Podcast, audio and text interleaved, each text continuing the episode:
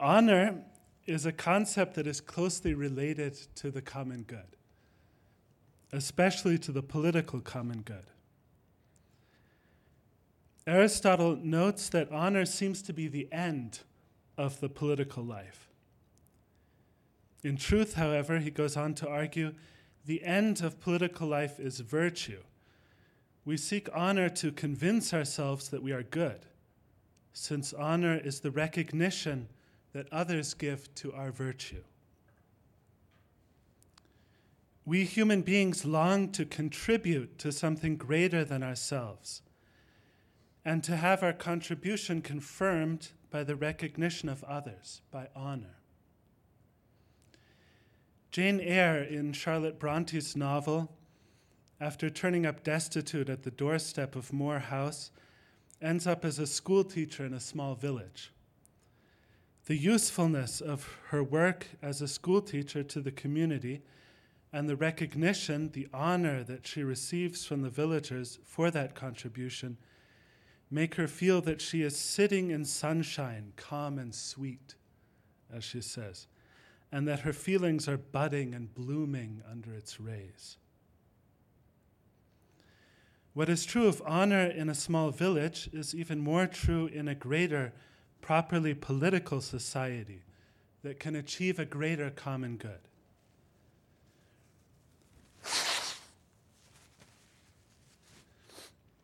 In atomized mass societies, however, we are familiar with the phenomenon of people becoming estranged from the common good, to lack the recognition of others, and to feel that one is not contributing to the common good at all can lead to seeing one's own life as worthless.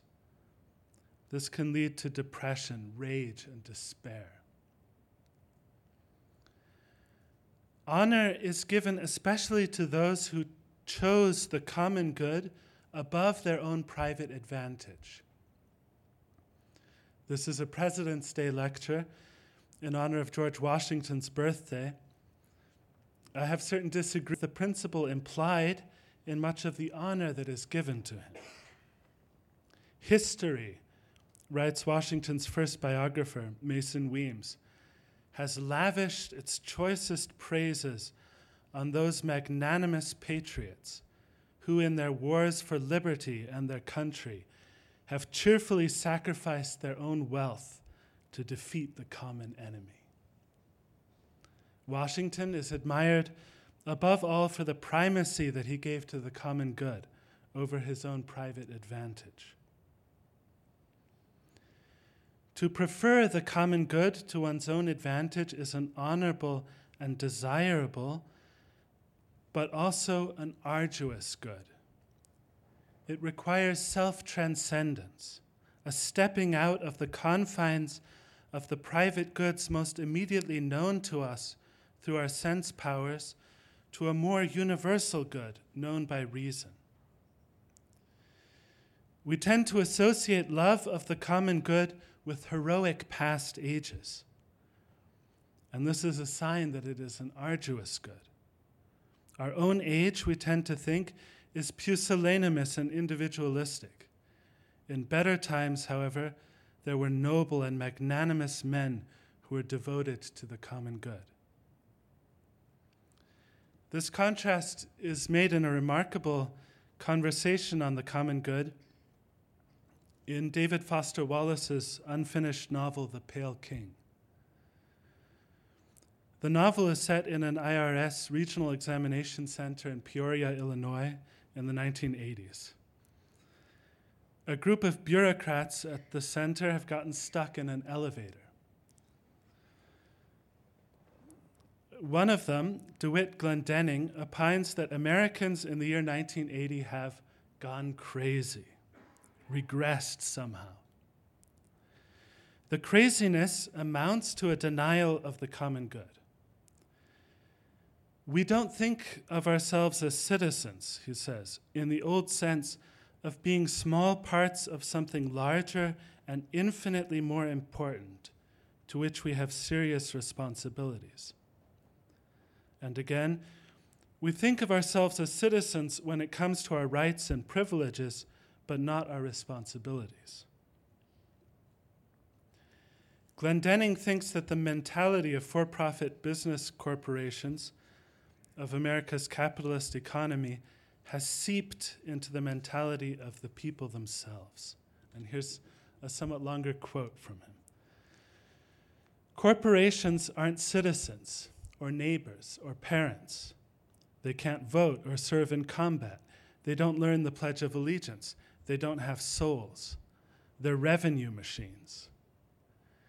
It seems that we as individual citizens have adopted a corporate attitude, that our ultimate obligation is to ourselves, that unless it's illegal or there are direct practical consequences for ourselves, any activity is okay.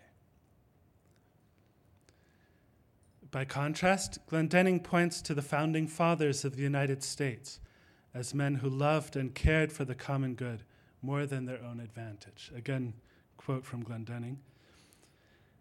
And, and now I'm speaking of Jefferson, Madison, Adams, Franklin, the real church fathers, what raised the American experiment beyond great imagination and made it very nearly work was not just these men's intelligence, but their profound moral enlightenment, their sense of civics, the fact that they cared more about the nation and the citizens than about themselves. They could have just set America up as an oligarchy where powerful Eastern industrialists and Southern landowners controlled all the power and ruled with an iron glove, uh, with an iron hand in a glove of liberal rhetoric. These founding fathers were geniuses of civic virtue. They were heroes. Thus far, Glendenning. His praise here is clearly excessive when he calls the founding fathers the real church fathers. Um, but it points to how great a good the common good is that it leads to such excessive honor. Glendenning is aware that a laudator temporis acti, who contrasts the good old days when people were civic minded with the way things are now, is considered a ridiculous figure. But I think that such an attitude is reasonable and good. No one can think well about the common good who does not have piety toward the past. It ought, of course, to be an honest piety that recognizes the flaws of one's political forebears. And Glendenning does acknowledge such flaws. The founders of the American Republic, Glendenning says, assumed their descendants would be like them rational, honorable, civic minded men with at least as much concern for the common good as for personal advantage. The problem with this assumption, he goes on to say, was that the polity that they had set up, a commercial republic in which the democratic element predominated, had an inevitable tendency to erode concern for the common good. Again, a lo- somewhat longer quote from him. De Tocqueville says somewhere that one thing about democracies and their individualism is that they, by their very nature, corrode the citizen's sense of true community, of having real, true fellow citizens whose interests and concerns were the same as his. This is a kind of ghastly irony, if you think about it, since a form of government engineered to produce equality makes its citizens so individualistic and self absorbed that they end up as solipsists, navel gazers. Thus far, David Foster Wallace's Glendenning. Another one of the bureaucrats who's stuck in this elevator says de Tocqueville's thrust is that it's in the democratic citizen's nature to be like a leaf that doesn't believe in the tree it's a part of. So, to sum up the, some of the notes of the common good that have emerged from this initial look at the novelists at Bronte and Wallace. The common good gives life purpose and worth, confirmed for us by honor. The common good is more important, infinitely more important, Glendenning says, than private advantage. To love the common good aright leads us to see ourselves as parts of a larger whole. True love for the common good requires heroic virtue. and democratic individualism can erode such virtue. And finally, such heroic virtue has a quasi religious character, such that the founders of a polity can be compared to the church fathers. My purpose in this lecture is to give an account of the common good, an account that explains the notes that I've just enumerated. In this account, I will be guided by an explosively brilliant book entitled On the Primacy of the Common Good Against the Personalists by Charles de Koninck. De Koninck was a Belgian philosopher who taught at the University of Laval in Quebec City in Canada, where the founders of Thomas Aquinas College were his students. I read On the Primacy of the Common Good when I was a student uh, at the original TAC. Um, and uh, when I told Dr. McArthur, the founding president of TAC, what I was reading, he said to me, Some people say that is one of the most important books of the 20th century. I don't know about that. I haven't read enough books. But I do know that it is a mighty good book. that was McArthur. I had first heard of that book some years earlier um, from my father, who started reading it when he was waiting for a flight in the airport. As he read, he became so absorbed in the argument that he forgot his surroundings and missed his flight. the airport intercom announced his name multiple times, but he didn't notice. Before turning to the exposition of the common good, I want to say a few words about the subtitle Against the Personalists. De Koninck's book was published in 1943 during World War II. One year earlier, European Catholics who had fled from the war to America published a manifesto entitled In the Face of the World's Crisis, condemning fascism, National Socialism, and Bolshevism, and proposing principles for the reconstruction of Europe after the defeat of such ideologies. The manifesto was signed by a number of prominent uh, politicians, artists, and intellectuals including Luigi Sturzo, the Italian politician, Sigrid Undset, Frank Sheed, Dietrich von Hildebrand, and Yves Simon. It was, it was initiated by Auguste Viatte and Father Joseph Thomas Delos. Uh, but when Jacques Maritain, at the time the most famous Catholic philosophy in the world, joined the project, his point of view became dominant. Maritain was an attractive and charismatic personality and a brilliant thinker. He was, however, impulsive, often changing his mind on account of the changed circumstances in which he found himself. Thus, he had been a supporter of the anti democratic movement Action Francaise, but after the papal condemnation of that movement in 1926, he had reacted violently in the opposite direction and had become a, the most pr- prominent Catholic supporter of democracy. Moreover, he had studied philosophy at a modern secular university before his conversion.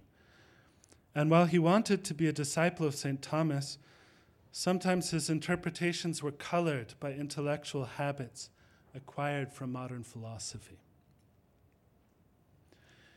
In the 30s and 40s, Maritain was deeply concerned about the, oppression, the oppressive subordination of human persons to the state in totalitarian regimes. He wanted to show that the state is for persons and not vice versa.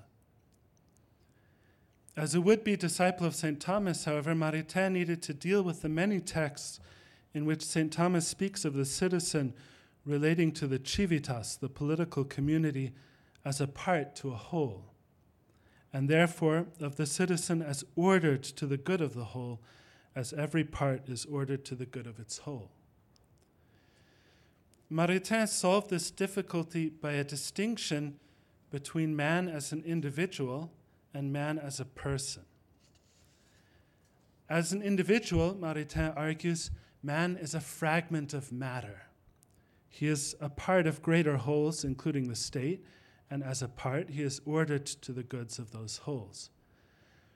As a person, however, man is a spiritual whole who transcends the entire created universe, and thus he is not subordinated to the common good of society, but rather that common good is subordinated to him. Here's a quote from Maritain It is to the perfect achievement of the person and of its supratemporal aspirations that society itself and its common good are subordinated as to the end of another order which transcends them. Society exists for each person and is subordinated to it. End of that quote. The manifesto published in 1942 in the face of the world's crisis did not explicitly mention this distinction between individual and person. It did, however, strongly condemn, condemn totalitarian ideologies, which reduce the person to a mere part of society, as a leaf is a part of a tree. And it called instead for a political order based on the primacy of the person and of personal rights and liberties. De Koninck certainly shared Maritain's concern with rejecting totalitarian oppression. In fact, de Koninck himself was even involved in drafting uh, the manifesto in the face of the world's crisis. But at the last minute, he pulled out of the project and he refused to sign the document. In a letter to another member of the drafting committee, de Koninck explained the main reason why he was refusing to sign. Quote, if we do not add anything about the primacy of the common good, the document will appear purely personalist. End quote. In the same year, de Koninck gave a lecture which formed the first part of On the Primacy of the Common Good. In the foreword to On the Primacy, which was published the following year, de Koninck emphasized his agreement with the anti totalitarian thrust of the manifesto. Quote now from Charles de Koninck Human society is made for man.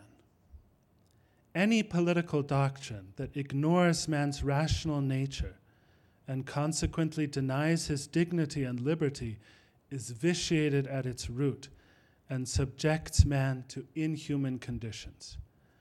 That is why one rightly opposes totalitarian doctrines in the name of the dignity of man. End quote. But he goes on to argue this legitimate reaction against totalitarianism has led in the personalists.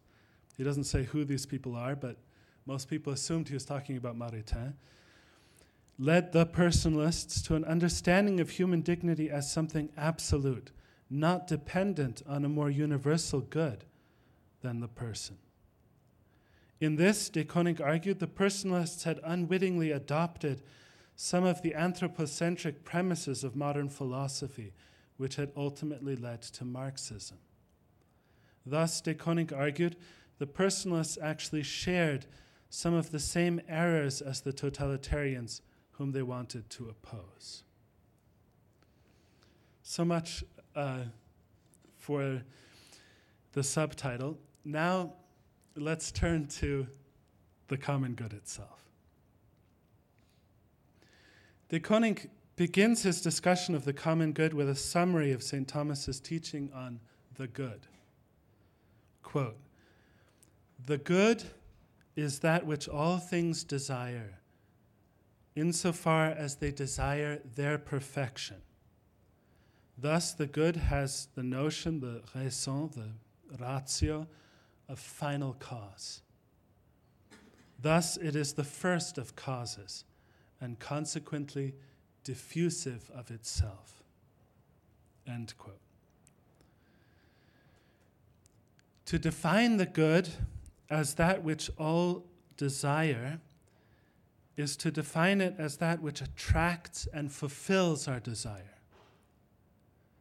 Now, what first attracts our desires are the objects of our natural abilities the objects of our sense faculties, tasty food, fragrant perfume, beautiful sounds, light and color, the limbs that carnal love embraces, as Augustine puts it. Um, all of these things attract sensual desire. And all of these things, and in addition, the objects of our spiritual faculties, such as truth, justice, and spiritual friendship, also attract our will, our spiritual desire. Because these objects are good, what leads to those objects or follows on their attainment is also desirable for us. We desire the activities whereby our abilities attain to their objects. I can call the activity of tasting a cookie or knowing the truth good. I can also call the habit that enables my faculty to act well good. Science is good because it enables me to know well.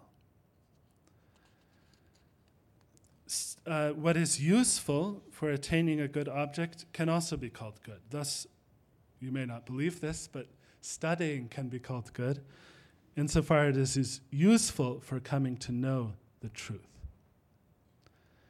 And then what follows on the attainment of the object, the delight or joy that results from a, obtaining the good, can also be called good. Hence, the joy that I feel when I know the truth is good, desirable. What is most good, however, is the good object itself that I desire, since the activity of obtaining it and the things useful for obtaining it are for its sake and the delight that follows on obtaining it is clearly secondary to it. I would not choose to have the delight of knowledge without actually knowing anything. Our natural abilities are potencies of our nature that are actualized by attaining their objects. And we ourselves are completed, perfected by such actualization. Desire, in the strict sense, follows on knowledge. The good attracts us when we know it. But in an extended sense, we can call any intrinsic inclination to actualization desire. Thus, all natural things, since they have an intrinsic principle of motion, desire their actualization, their perfection, their good. As we ascend from inanimate to animate to sensitive to rational beings, we see that the higher beings are inclined to more distant objects, which at the same time they take more deeply into their interior. A rock has a certain inclination to other heavy objects, but these remain outside of the rock. A plant is able to take nutrients into itself and transform them into its substance. An animal can sense the qualities of another thing as other. It can see blue without itself becoming blue. Finally, human beings can take in all of reality through universal knowledge. We can know things quite di- distinct and distant from ourselves, but by knowing them, we take them deep into our interior life. What a piece of work is man, says Hamlet. How noble in reason, how infinite in faculties, in form and moving, how express and admirable, in action, how like an angel, in apprehension, how like a God. Man cannot be perfected merely by living the life of nutrition and growth or of sensual pleasure. Rather, man is perfected by actualizing the faculties most specific to his nature. And in one way, what is most specific to man is moral action, in which the passions and activities of the sensual part of the soul are guided and ennobled by reason. We eat and drink, as do the beasts. But when a man is perfected by the virtue of temperance, his eating and drinking takes on a spiritual character. Therefore, moral action can be called the purpose of man, his happiness. And yet, man is even nobler in the activity of reason itself, in understanding and science, and above all, in wisdom. He becomes like a god, doing an activity that is more than human. Thus, the end of man is twofold a lower, more human happiness, the end of the active life, and a higher, more divine happiness, the end of the contemplative life. The active life is good in itself, but it is also useful for the contemplative life. As long as our sensual passions are in turmoil, we're distracted and cannot contemplate. Only when our passions have been ordered by moral virtue do we have the calm we need to contemplate the truth. The good that we attain in happiness brings us to completion. It perfects us. It is our end. But this good has a twofold character. Primarily, the good is the object attained by our activity, the truth in the contemplative life. We can call this objective happiness. But secondarily, it is the activity whereby we attain our object, knowledge, for example, which we call subjective happiness. The two are linked. The object is only perfective of us insofar as we attain to it by our activity. Nevertheless, we can see that it is the object that has priority. Our activity is for the sake of it. As our end, the good is the final cause the cause of causes. It causes the causality of all the other causes. The matter can only cause insofar it is, as it is actualized by the form, and the form cannot come into the matter unless some agent draws it out or pours it in. But an agent cannot act unless there is some reason for his action, and this reason is the end. Therefore, the final, the last cause is also the first cause. Consequently, de Koninck writes, it is diffusive of itself. The good pours itself out and spreads its goodness to the things inclined towards it. In reaching the good, the things that are inclined to it become themselves good. Now we come to the commonness of the common good. The common good is common or universal precisely as a cause. A higher cause extends its causality to more effects. A higher and more perfect good diffuses its goodness to more beings. It is more communicable to many. The goodness of a private good, say a cookie, um, can only really be diffused to a single person. Hence, it is called a singular good. The goodness of a cookie is divided uh, when we share it.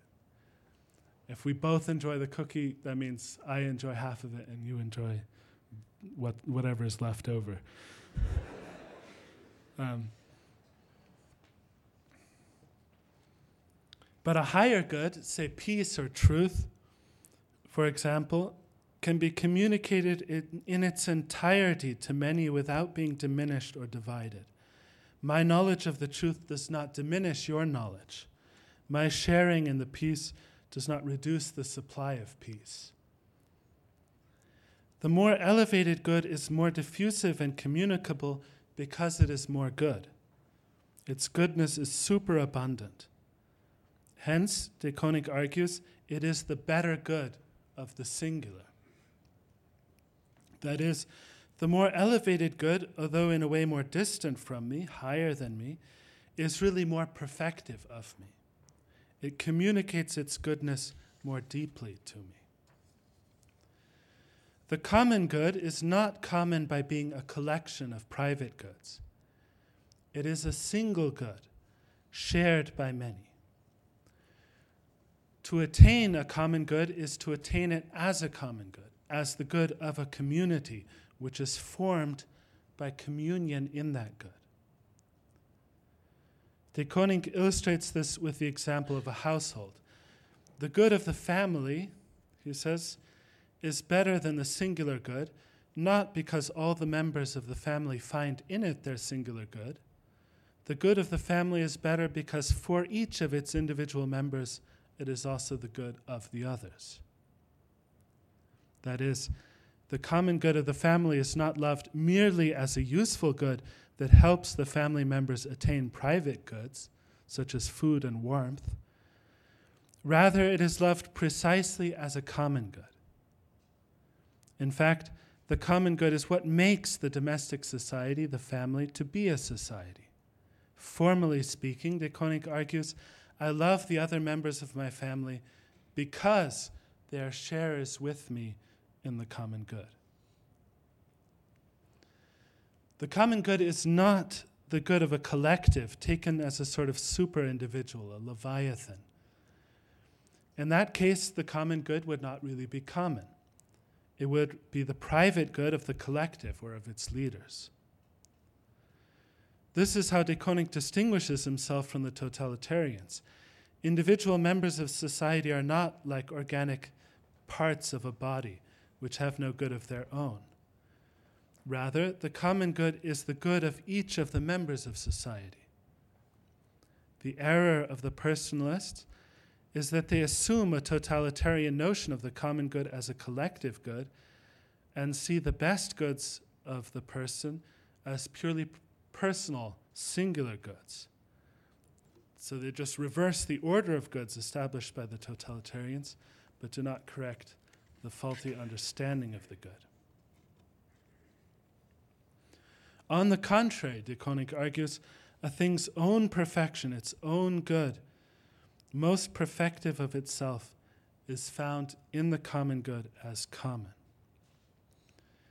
Contrary to what the character in The Pale King says, a person is not a part of a society the way a leaf is part of a tree. The good of the tree belongs to the tree as a single substantial whole. The leaf is not a full substance, it has being and goodness only as a part. Nevertheless, the relation of the singular to the common good does have an analogical similarity to the relation of part to whole. This becomes clearer when De Koninck moves to a con- consideration of our love of the common good. De Koninck begins his discussion of the love of the common good with natural love, the love that is not elicited by knowledge but is rather an inclination put into things by the divine intelligence. And De Koninck distinguishes between four different senses of a thing's own perfection towards which it tends by natural love. The first level is the good of the individual as an individual. This is the good that an animal seeks when it seeks nourishment for the conservation of its singular being.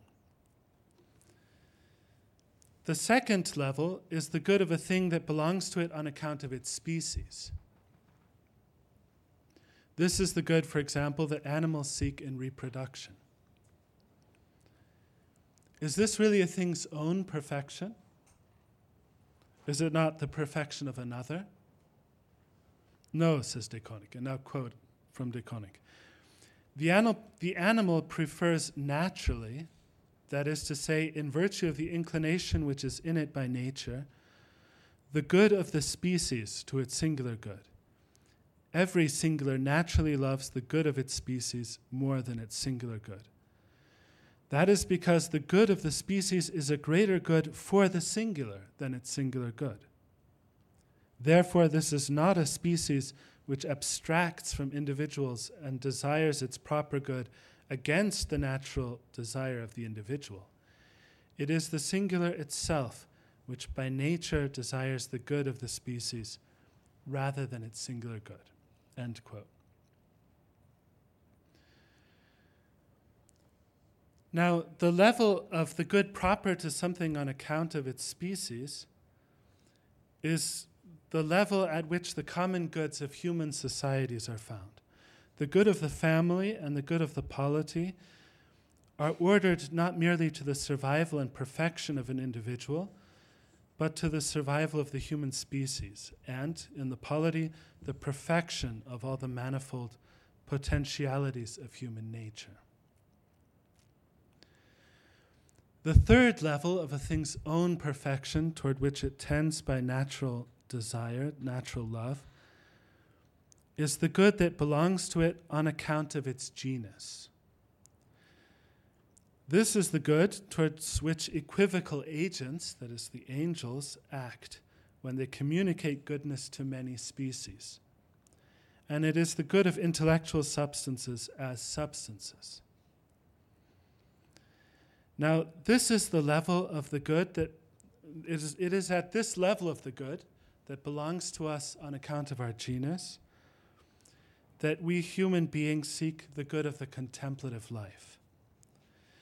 The genus in question here is not the univocal genus of animal, at the summit of which man stands, but rather it is the analogical quasi genus of intelligent beings, of angels and men, at the very bottom of which stands man. Man is able to attain by, in, by intelligence to the great common good that is the order of the whole universe.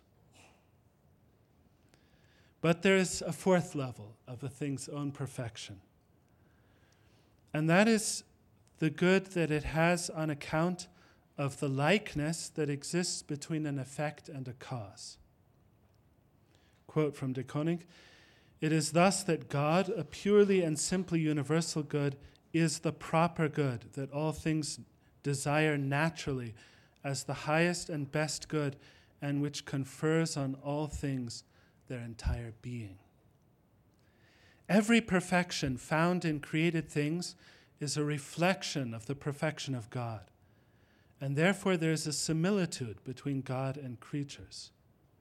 The perfection that creatures have is a participation in God's perfection. To participate is to take part in something without removing a part from it. So, my reflection in a mirror, for example, participates in my appearance without removing my appearance from me. God does not have parts, but creatures share in God in an incomplete, that is, in a partial way. Therefore, De Koninck can consider the love of creatures for the Creator as love of parts for a whole. Creatures are ordered to their Creator the way parts are ordered to a whole.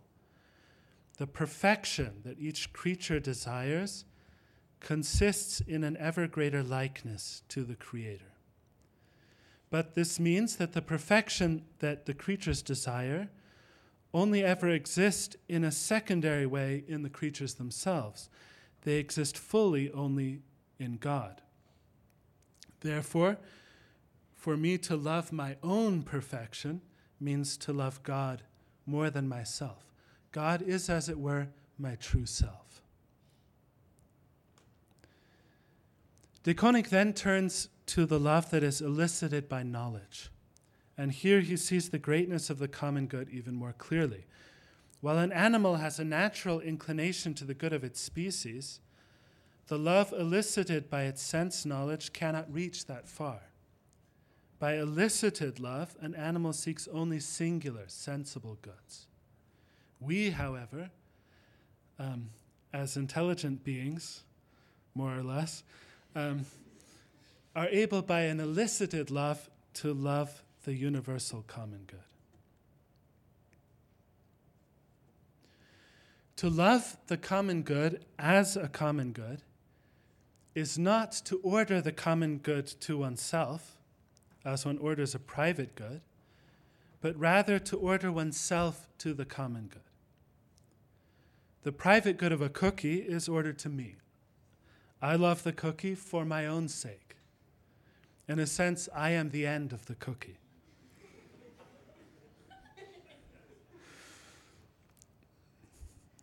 or many cookies. but to love a superabundant, diffusive, and elevated good, which is thereby common, is to order myself to that good. De Koninck notes that such love of a more common good requires a more excellent virtue.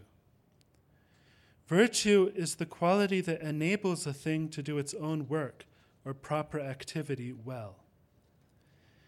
In man, there are three different levels of virtue monastic or ethical virtue, domestic or economic virtue, and political virtue. This corresponds to the threefold division of moral science made by Aristotle monastics or ethics, domestics or economics, and politics. Monastic in this context has unfortunately nothing to do with monks and monasteries, um, although I'm a monk.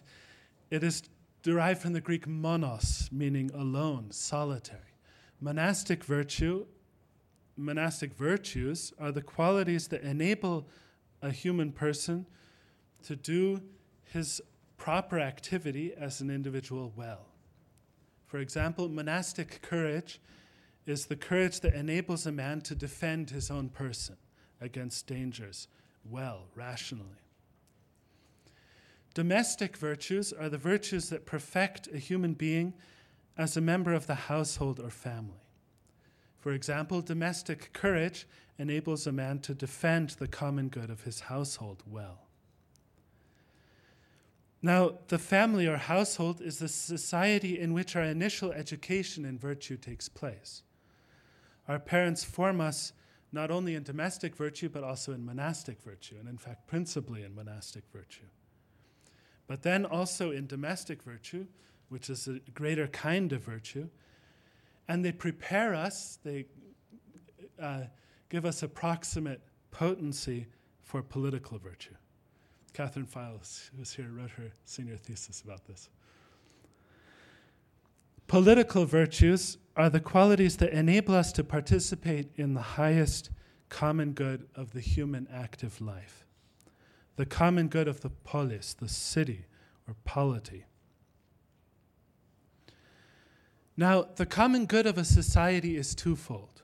We can distinguish between an intrinsic com- common good, which is the order that unifies a society, that makes it to be a society. We can distinguish that from an extrinsic common good, which is the common good intended by the one who brings about the intrinsic common good by his governance. The intrinsic common good of the polity is peace, the tranquility of order, as Augustine calls it, that results from justice and prudent governance. This peace is a thing of beauty, in which the splendid virtues of citizens are brought into a harmonious unity, like a symphony of human life which imitates the beauty of heaven. As Socrates says in the Republic, no city can be happy which is not designed by artists who imitate the heavenly pattern. The extrinsic common good of the city of the civitas, the polis, is found in happiness. As Aristotle teaches, a city is founded for living well. And as we know, happiness is living well and doing well. That is, acting according to moral virtue. But there's a difficulty here, for virtuous actions seem to be singular and not communicable to many. Lord Nelson's action of courage is not my act, it's his act. It seems to be a private good. How can this be the extrinsic common good of the city? The key here, as de Koninck's friend Jacques de Monléon argues, and as TAC tutor Gregory Froelich has shown in great detail, is friendship. We enjoy the virtuous activities of our friends as our own goods. Above all, of course, when we act together with them, but even when we simply contemplate our friends' actions. We see this very clearly in military or naval friendship. For example, Lord Nelson's friendship with his comrades in acts of supremely excellent naval courage made those acts of courage a common good. Common first to Lord Nelson and his officers, to all the sailors of the fleet, and finally, even to all those who were inspired by them. The intensity of that friendship in naval virtue is shown by the famous scene of Nelson's death at the Battle of Trafalgar, um, which you may have read about in school. As he lies dying, Lord Nelson says to his flag captain, Captain Hardy, this battle hardened warrior, Kiss me, Hardy. And Captain Hardy's tears streaming down his cheeks. He kneels down and kisses Nelson's cheek.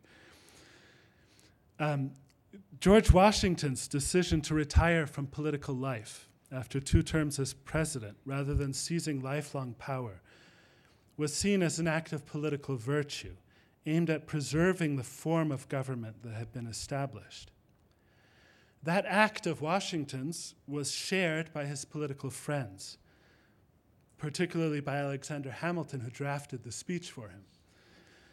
Um, but it was shared also to some degree by all his compatriots, united to him in civic friendship.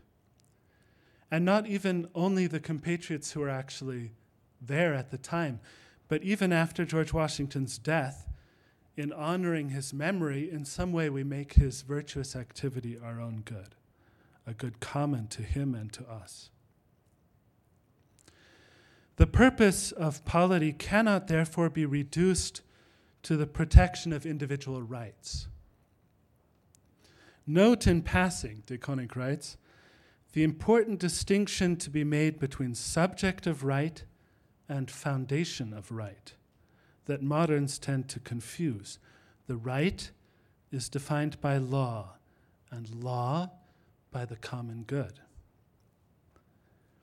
What is he talking about? In the tradition of uh, Roman and medieval jurisprudence, the primary sense of a right is an object of justice. The virtue of justice is the firm will to give each their due. Thus, an object of justice is what is due the thing or the action due to another. For example, a fair share of the spoils is due to Achilles. It is his right, his jus. Now, this term right can be analogically extended from these objective rights to rights in a more familiar sense, to subjective rights. Subjective rights are the moral powers that we have over our objective rights. That is, Achilles has the moral power over the spoils. Uh, because they are his objective right, he has a subjective right to the spoils of war. But the primary reality are the objective rights. It is not because Achilles has a subjective right that the spoils are due to him, rather, it is because the spoils are due to him that he has a subjective right. And since objective rights are primary, uh, subjective rights are dependent on a prior distribution of things. And this distribution is largely a matter of law or of some kind of jurisdiction, Agamemnon dividing the spoils unjustly in that case. But in the better case, justly, things are, di- are divided by law in a just way. Law is thus the foundation of rights. St. Thomas says, lex est ratio juris. Law is the reason of right. And law is led back to a rational understanding of the true common good. Law is an ordinance of reason for the common good. Thus, the distribution of objective rights, on which subjective rights depends, goes back to a sapiential understanding of the true good. The whole order of rights, therefore, is directed to the true common good. Rights, therefore, are ultimately justified by the common good, and they ought to be distributed in such a way as to allow everyone in society a participation in the common good. Modern philosophers, such as John Locke, however, reverse this order. For them, subjective rights are the primary juridical and political reality on which everything else is founded. And these subjective rights are understood as private liberties. They thus deny the primacy of the common good, subordinating it to the private good of subjective rights. A polity founded on the primacy of subjective rights will therefore lead to an erosion of devotion to the common good. This will have, as de Koninck says, execrable consequences. For when each orders the common good to his own private good, every member of society is a little tyrant. Right? What defines the tyrant is that he orders the common good to his private good. The activities of the moral virtues, the happiness of the vita activa, are not the ultimate end of human life. The common good of the polity, which belongs to us on account of our species, is subordinated to a higher common good that belongs to us on account of our quasi genus of intellectual being, the common good of the contemplative life. And the entire active life, including the common good of the city, is ordered to the contemplative life as disposing towards the contemplative life, the way the household disposes to the city. In contemplation, we attain to the order of the whole universe. This order, the order of the universe, is the primary good intended by God in creation. God creates creatures to manifest his own infinite goodness through the beauty of created things, which each reflect something of the divine beauty. But the greatest reflection of the divine beauty is the splendid harmony of the whole of creation, in which the manifold perfection of creatures are united by a hierarchical order of priority and governance.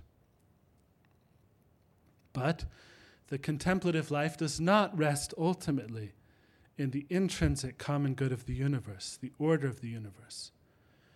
Rather, it reaches beyond it to the universal common good, who is God Himself, the unbounded ocean of actuality, perfection, and goodness, the agent, exemplar, and final cause of everything.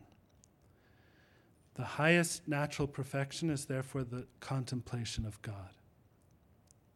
But there is an even higher mode of participating in this highest common good.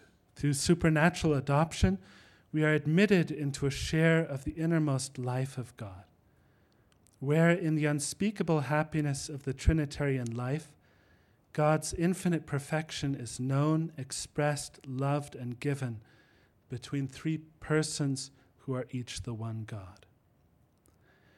This sharing in God's own life is the common good of the heavenly Jerusalem. But this life begins here below through grace. The church is the society that is already sharing to various degrees in the supernatural common good. All other goods are only rightly loved when they are directed to this good. This is the final good. And sin, in fact, is nothing other than turning away from this good, either by treating all goods as private goods, by ordering everything to myself, as if I were the end of the universe, or by treating a lesser common good as if it were the ultimate common good. Hence, the common goods of earthly polities must be directed to the most final common good. Um, and here, I'm going to skip over some quotes from De Koninck where he talks about this and go and end my lecture with a long quote from St. Thomas Aquinas, our patron, from his book on kingship to the king of Cyprus. St. Thomas says the following through virtuous living, man is further ordained to a higher end, which consists in the enjoyment of God.